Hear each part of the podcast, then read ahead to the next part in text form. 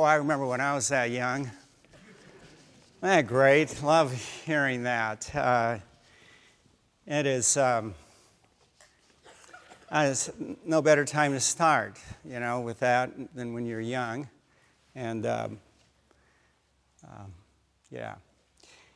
I, um, I don't know how Becky does it with getting speakers, but Nancy Guthrie does not normally speak to one or two or three or four hundred people. She speaks to John Piper conferences and Joni Eareckson Tada conferences where there's several thousand. And um, I don't know, there must be some in Becky's got on that, but uh, it, it, awesome time, ladies, um, for you with that. I, I, uh, I you, find, you learn things about staff that you didn't realize. You know, some, some staff have a second job, which I didn't know. Um, I, uh, uh, anyway, I just alert you to that. Anyway, okay, yeah, thanks. Where's Jeff? Is he? Okay. All right. Well, here's the first. I'm going to begin today where I finished last Sunday when I asked you two questions. And the first question is What's your foundation? What are you building your life on? what gives you security and confidence as you look into the future, and what's your true north? What is it that determines what's most important to you? What guides you in the decisions you make and what you do and don't do? Just make sure we understand true north, because that might be unfamiliar to you. Uh, at its best, okay, it's God's call in each one of our lives. It's what's true to who we are, it's what's right, and it's what's best for us, and it's what's best for every person whose life we touch if we're living by our true north. It's really maximizing God's potential. And when you know you, your true north, you, you know what your life is all about. You know what you're doing and why you're doing it, and you have, a, you have this very clear sense of direction. So, what's your foundation and what's your true north? These are two life defining questions, and they have everything to do with today's scripture. Because what we discover in the 13th and 14th chapter of Genesis is two men with profoundly different answers to those questions two men from the same family, one an uncle, the other a nephew, two men from the same city, uh, the city of Ur, Ur of the Chaldeans, two men from, in a sense, coming from the same religious background. They, they both came out of a very pagan culture where that was devoted to uh, the worship of imagined lunar gods like the sun and the moon, the planets, and all that. But so they have so much in familiar uh, that's you know similar, but that's where it stops because the answer that they gave to those two questions are as different as those as any two you know answer could possibly be. Anybody know the names of these two guys by any chance? Uh, huh? Yeah, come on, come on, come on. Abraham and Lot. Good, good. Just want to make sure you're with me on this. Last Sunday, I, I, I mentioned a book written by a guy by the name of Wayne Cordeiro. uh, uh, title of the book up there, uh, Divine Mentor, the Divine Mentor. He gave it this title because it, the Bible, the greatest mentor we can have is in the Bible, Jesus Christ. And the Bible also includes a, a, a whole bunch of other mentors for us that we can follow. But Cordeiro also points out that there are more than a few individuals in the Bible who are mentors for us on what not to do. What not to do mentors in the opposite way. We look at their life and we say to ourselves, man, there's just absolutely no way I'm going to do what they did, right? So that's what we got in today's scripture. We have two mentors Abraham, who teaches us what to do, and Lot, who teaches us what not to do. And both men had a, both men had a foundation on which they based their lives, built their lives, and their own choice of what to guide them in every decision they made and what they did and didn't do. Abraham's choice was a true north. It was God's calling on his life. It, it was what's right and best for him and really for anybody whose life he touches because he lives by a, a true north. But I, I would say Lot did not have a true north, he had a, he had a false north, okay? Because it had nothing to do with God, and it really wasn't the right way to live. And as we're going to see this morning, it was not going to end well for Lot. Not at all. Not at all. So we're, we're going to begin with Lot, and then we'll look at, at Abraham. And again, uh, Lot was Abraham's nephew. He came along with Abraham when Abraham left Haran because his, his, his own dad had died. Abraham was pretty much his family, and so he came along with him. And it's in, in chapters 13 and 14 of Genesis that, that we, uh, we, we first learned that, that really uh, Lot's along for the ride. He's not into God's call.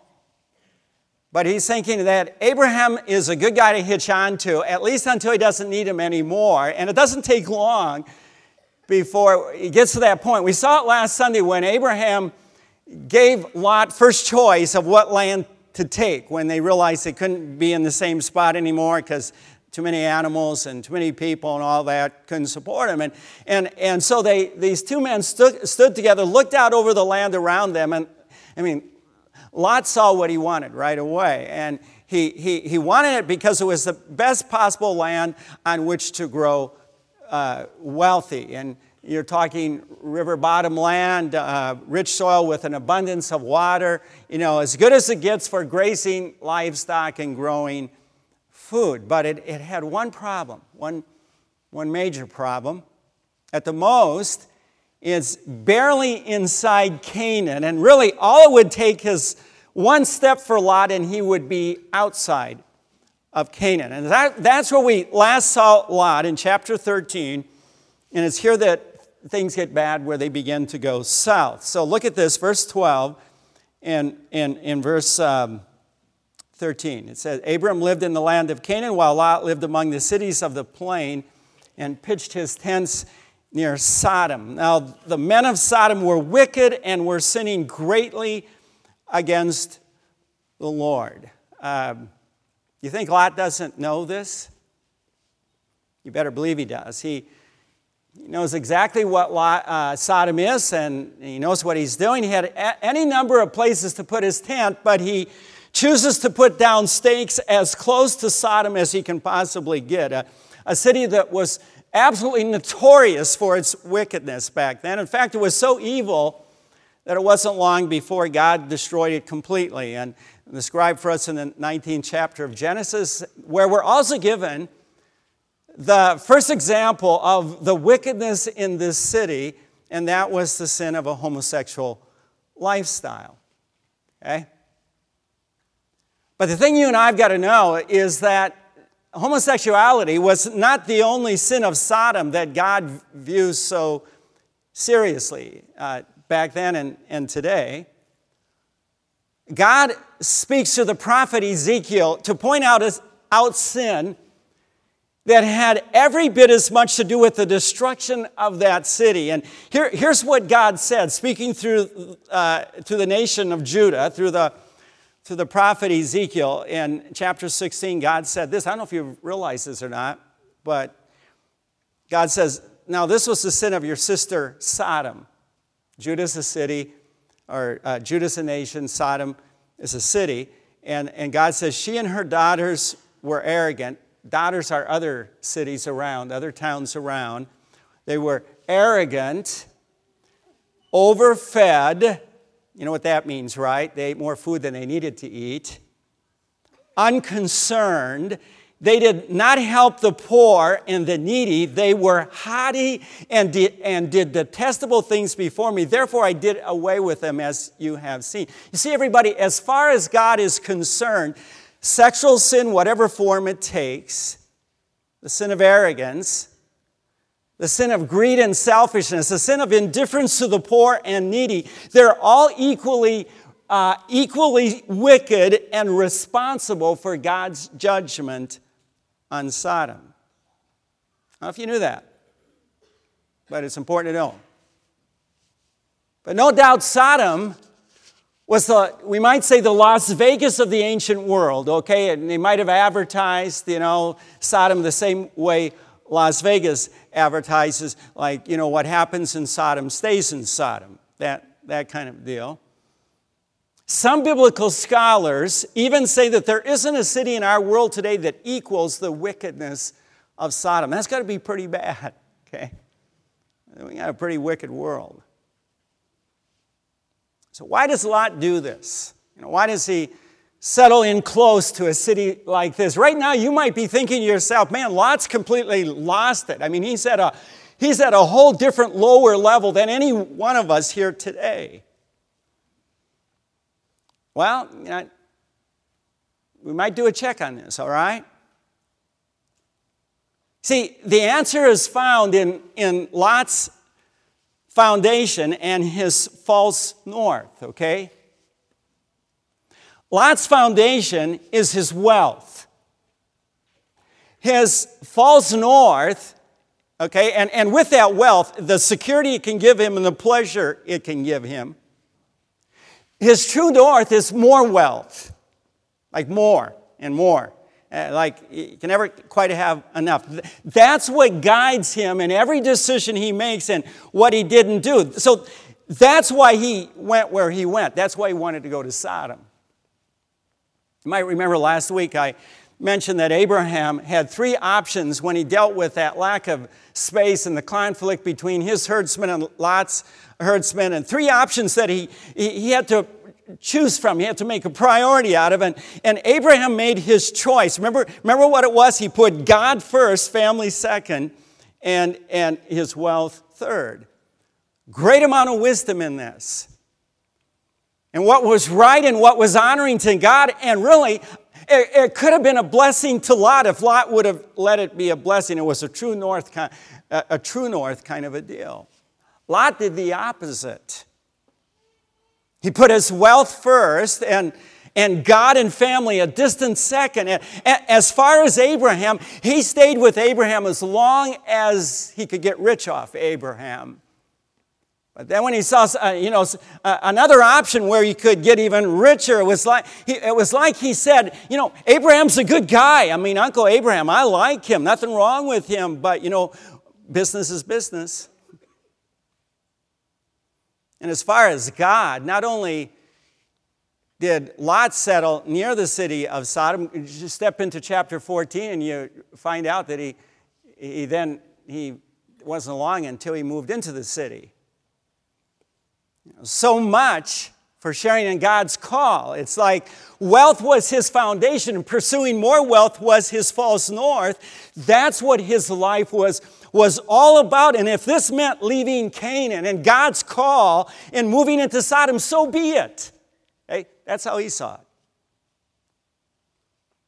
Read the 19th chapter of Genesis, and you'll see that it cost him big time.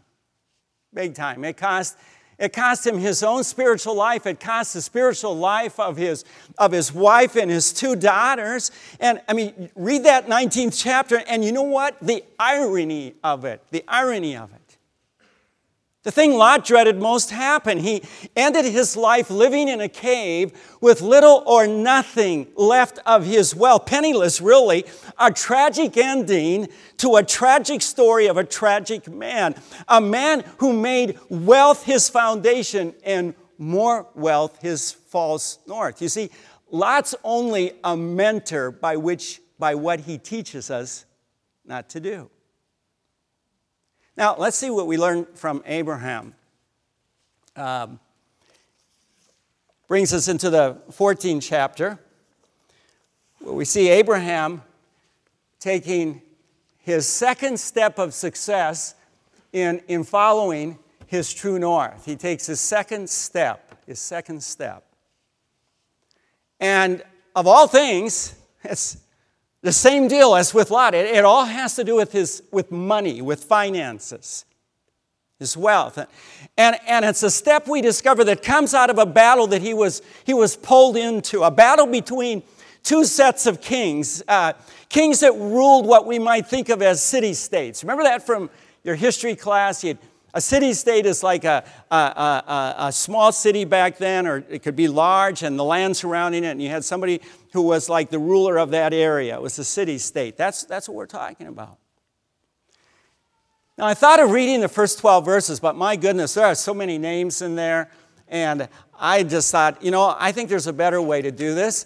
So, you know, the Super Bowl is just around the corner, and, uh, you know, and first ever this year, two brothers facing each other as they coach the teams in, in, in the Super Bowl. That's going to be fun. I, am going to enjoy that. So we're thinking about the Super Bowl and, and, and football. So I thought of that, but you know what? Uh, basketball works even better for what we're doing today because with basketball, you have five players from each team on the court at the same time. And, and so here's why. If you read those 12 verses, you discover you got five, five kings against four kings. All right? So, pretty, you know, the, the other side had to recruit another king, all right? So, you, you, you, you, read those first 12 verses and you see the dominance of the second four kings. It's, it, it kind of looks like an NBA game, okay? Be, between one of the bottom teams taking on one of the top teams. So, we might say, like, you know, the Charlotte Bobcats taking on the Miami Heat, all right? That, that kind of a deal going on. And, and, and, and yeah, Bera, I think the two teams are up there, right? Were they? All right, good. So Bera's the point guard, and Chedorlaomer is the point guard for the other team. They're like, you know, they're the forward generals leading their two teams. And it's a, it's, it's a championship game, okay? And it's being played in the valley of Siddim. And Chedorlaomer and, and his team, his team of players, totally demolished Bera and his team. And the prize for winning the, you know, is, is, is, is to be the winning team is everything they want to take from Sodom and Gomorrah clothing, food, uh, furniture, I mean, you name it. And even, even the people in the city to serve them as slaves, which they took, including Lot, all described for us in the first 12 verses. It's, it's a great game. Okay, you want, want to read it. Okay. Now, what happens is this gets reported to Abraham. And you read further into chapter 14, and you see Abraham putting his own team together, army.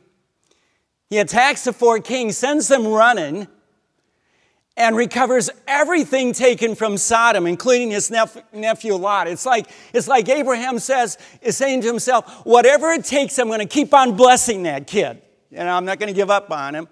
Which brings us to verse 17 and two kings, and the reason for the title of today's sermon, Two Kings, and Abraham, Abraham's remarkable success in pursuing his true north. And what we're going to see is that it all has to do with money, finances. Okay, but I want, I want to make sure we remember what Abraham's foundation is in his true north, okay? His foundation is God's promise. God's promise of salvation through Jesus Christ and eternal life in heaven. And his true north is God's call, God's call to be a blessing to the world, okay? That's what guides him. Now, verse 17. I'm going to I'm going to I'm going to read these verses looking at these two kings, okay? Separately and how Lot responded to each one. You're just, I just, I, I just love this stuff. Okay, all right. Now look at this. Bera, king of Sodom, verse, verse 17. This, this is what we read. I mean, it's just fascinating. It said, after Abram returned from de- defeating Chedorlaomer and the kings allied with him, him, the king of Sodom came out to meet him in the valley of Shaveh. That is the king's valley. All right. And then we read this, verse 21. Same king. The king of Sodom said to Abram, Give me the people and keep the goods for yourself. But Abram said to the king of Sodom, I've raised my hand to the Lord, God Most High. creator of heaven and earth, and I have taken an oath that I, I will accept nothing belonging to you, not even a thread or the thong of a sandal, so that you will never be able to say, I made Abram rich. All the difference in the world between Abraham and Lot. Lot wanted everything he could get from Sodom, no matter what. Abraham wanted none of it. In his own words, to emphasize his point, he said, Not even a thread, not even the smallest thread, not even the thong of a sandal do I want from you, Bera. What we have here to learn from, everybody, is complete integrity with money. Money, not the smallest compromise. He was devoted to God. He was committed to doing what was right. He was confident in God's promise, the foundation for his life. He was focused on God's call, his true north. He, he, he knew his foundation, he knew his true north. And all of this together inspired and strengthened him to take this step in his journey of faith with complete integrity. Okay? I'd say it's the first thing we learned from our mentor today, from Abraham. Integrity with our finances, where we say to ourselves, not in any way am I going to compromise doing what's right to get what, even one dollar, not even one dollar will I compromise. And then there's the second king, okay? Look at this, verse 18 to verse 20 now. Like, wow, okay. Here we read this. Then Melchizedek, king of Salem, brought out bread and wine. He was priest of God Most High, and he blessed Abram, saying, Blessed be Abram by God Most High, creator of heaven and earth, and blessed be God Most High, who de- delivered your enemies into your hand. And then, then, then Abram gave him a tenth everything. In my opinion, these are three of the most fascinating verses in Scripture. They're definitely significant. This encounter for Abraham with Melchizedek was a defining time in his life, all because of who Melchizedek, I almost said was, but is. Okay? And what Abraham did in response. There are several things that connect Melchizedek to Jesus Christ that make him one of the most significant characters in the Bible and, and, and, and make this meeting between Abraham and Melchizedek incredibly defining in Abraham's life. First of all, the meaning of his name. Melchizedek literally means king of righteousness. Everything about this man pointed to the righteousness of God. So the contrast between him and the king of Sodom is as greatest contrast as you ever find. These, these two men were like polar opposites, these two kings. All right? Second, not only was he the king of Salem, he was the priest of Salem. By the way, does anybody know what the ancient city of Salem is? What city it is? It is Jerusalem. Whoa, Jerusalem. Yeah.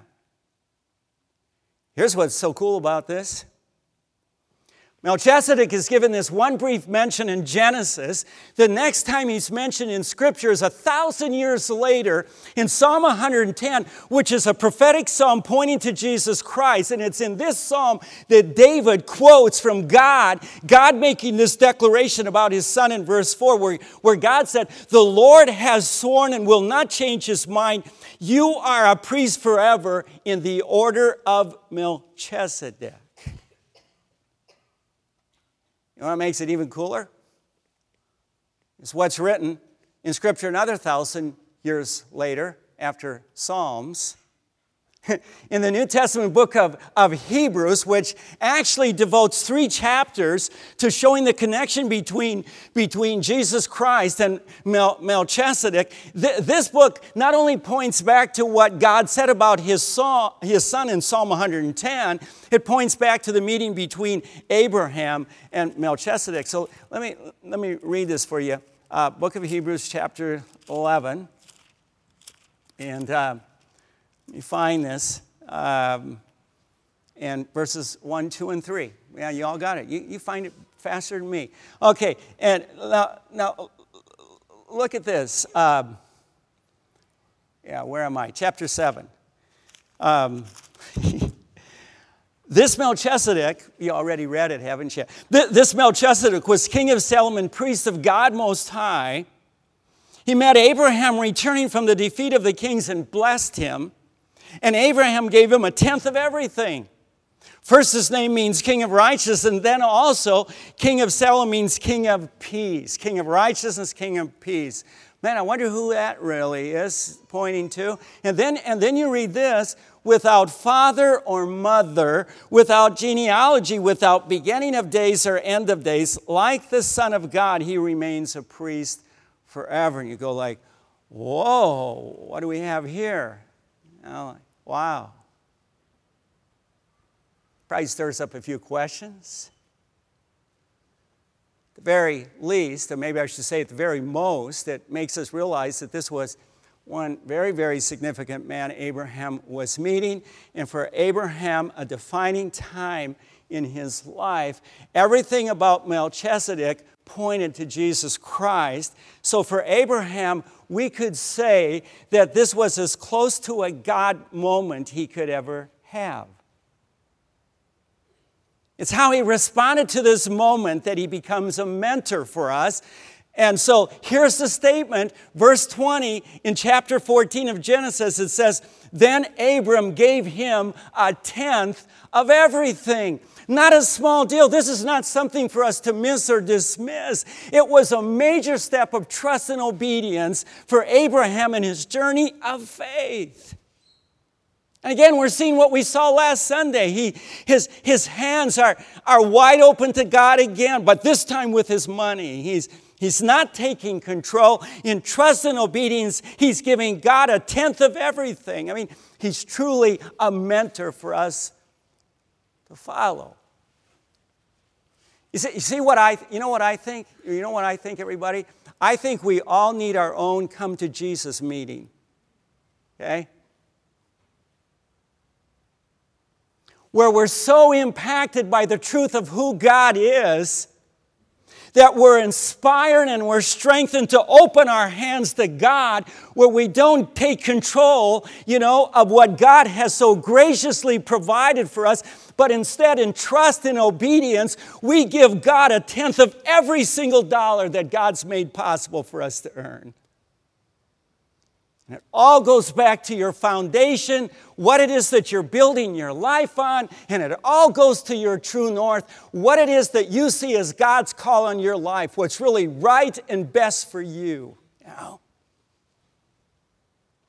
What gives you security and confidence as you look into the future, and what guides you in your decisions for your life.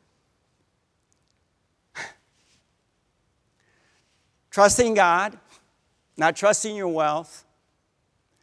And, and you know, where you understand that life is far more than wealth, how much wealth you got. What life is all about is, is what you do with your wealth to be a blessing to other people. See, I, I, I, I, can, I can stand before you this morning. I don't feel at all like I'm, I'm like here telling you what to do. I feel, you know what it feels like to me? It's like if you were my absolute best friend and I wanted the very best for you, and with, with all the passion in the world, I would try to convince you, man, this is just a total win for you to do. A total win. There is no better way to live than trusting God and completely surrendering your finances to Him. You'll not only be a huge blessing to others, you'll be incredibly blessed by God. You have everything to gain and nothing to lose. You know, friends, one of the reasons I thank God for the privilege of being a pastor uh, is what it's confirmed for me about the truth of God's word. And tithing is one of those examples. These 37 years as a pastor have convinced me that tithing is a step of trust and obedience that we've all got to take if we're going to move forward in our spiritual journey, if we're going to keep on becoming more and more like Jesus Christ. I mean, it is, it is, it's true. I can also say, I've heard many, many, many stories from men and women these 37 years who have th- enthusiastically said that they've never regretted taking that step of trust and obedience. This week, I asked a few guys I know who lead their families in tithing to send me an email with some of their thoughts. And here's what they emphasized in their emails back to me. First of all, you do it because you love God. It's all about loving God, loving people. And, they, and then they said this it, it, they, they said, it, it has taught me God's faithfulness to provide. God is faithful. God will provide. One guy had a funny story. He told about how one time he wanted to get a Chevy Tahoe in the worst way, but he realized that the, the payment for him to get a new Chevy Tahoe would be what he what, he, what he's tithing to God. And so he, he had to make this decision. Which one is it going to be? And he decided, I'm going to keep on tithing. I'm not going to compromise that. And this is the truth. I mean, he's, he's, he's an honest guy. He said, not more than a week later, his boss came to him and said, You know, I've decided uh, I want to provide you a company car, vehicle. Do you, have, do you have any kind you'd like to have? And it's like, he said, Well, yeah, I do, Tahoe. All right, now, second, okay? Second, second thing they said, blessing comes with seeing God more clearly. They said, not only did they understand that God is faithful to provide, they understood God has the power to provide, and they said they understand how much it's God's grace to give them the privilege of being able to do this, to be able to give. And then they talked about the immense peace and, and joy and fulfillment that comes with obedience. And then they talked about the impact that it's had on them in handling all of their finances. They said it's a spiritual discipline that strengthened them to be disciplined in other areas of their finances. You know what? I had a conversation with a guy who's a financial planner, and he's, he has said they, he, you can, you, it, it's like the line is so clearly drawn between Christians who tithe and Christians who don't tithe. The difference. How? And how successful they are with their finances. And I love this. One of them said, the opportunity it's given to model for their children where their priorities are. And this is an exact quote from him. He said, Our kids get the truth that where the money goes, so goes the heart.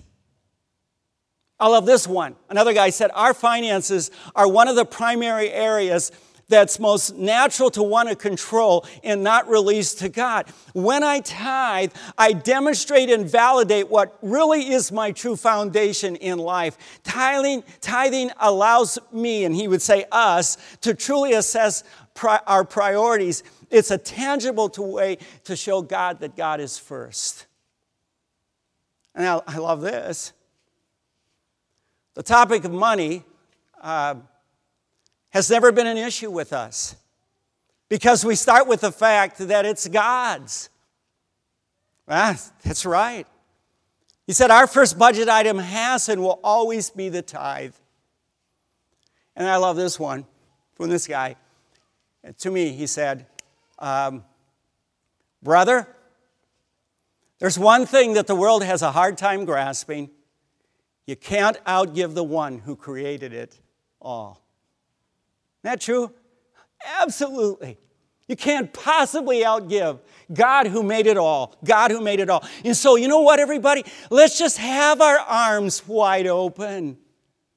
You know, so we can receive God's blessing and so we can be a blessing to others. You'll never, never, never, never, never regret it. Okay. Let's stand for prayer and then we're going to close with worship, okay? Father, I, I, I thank you for your word. It just blows me away.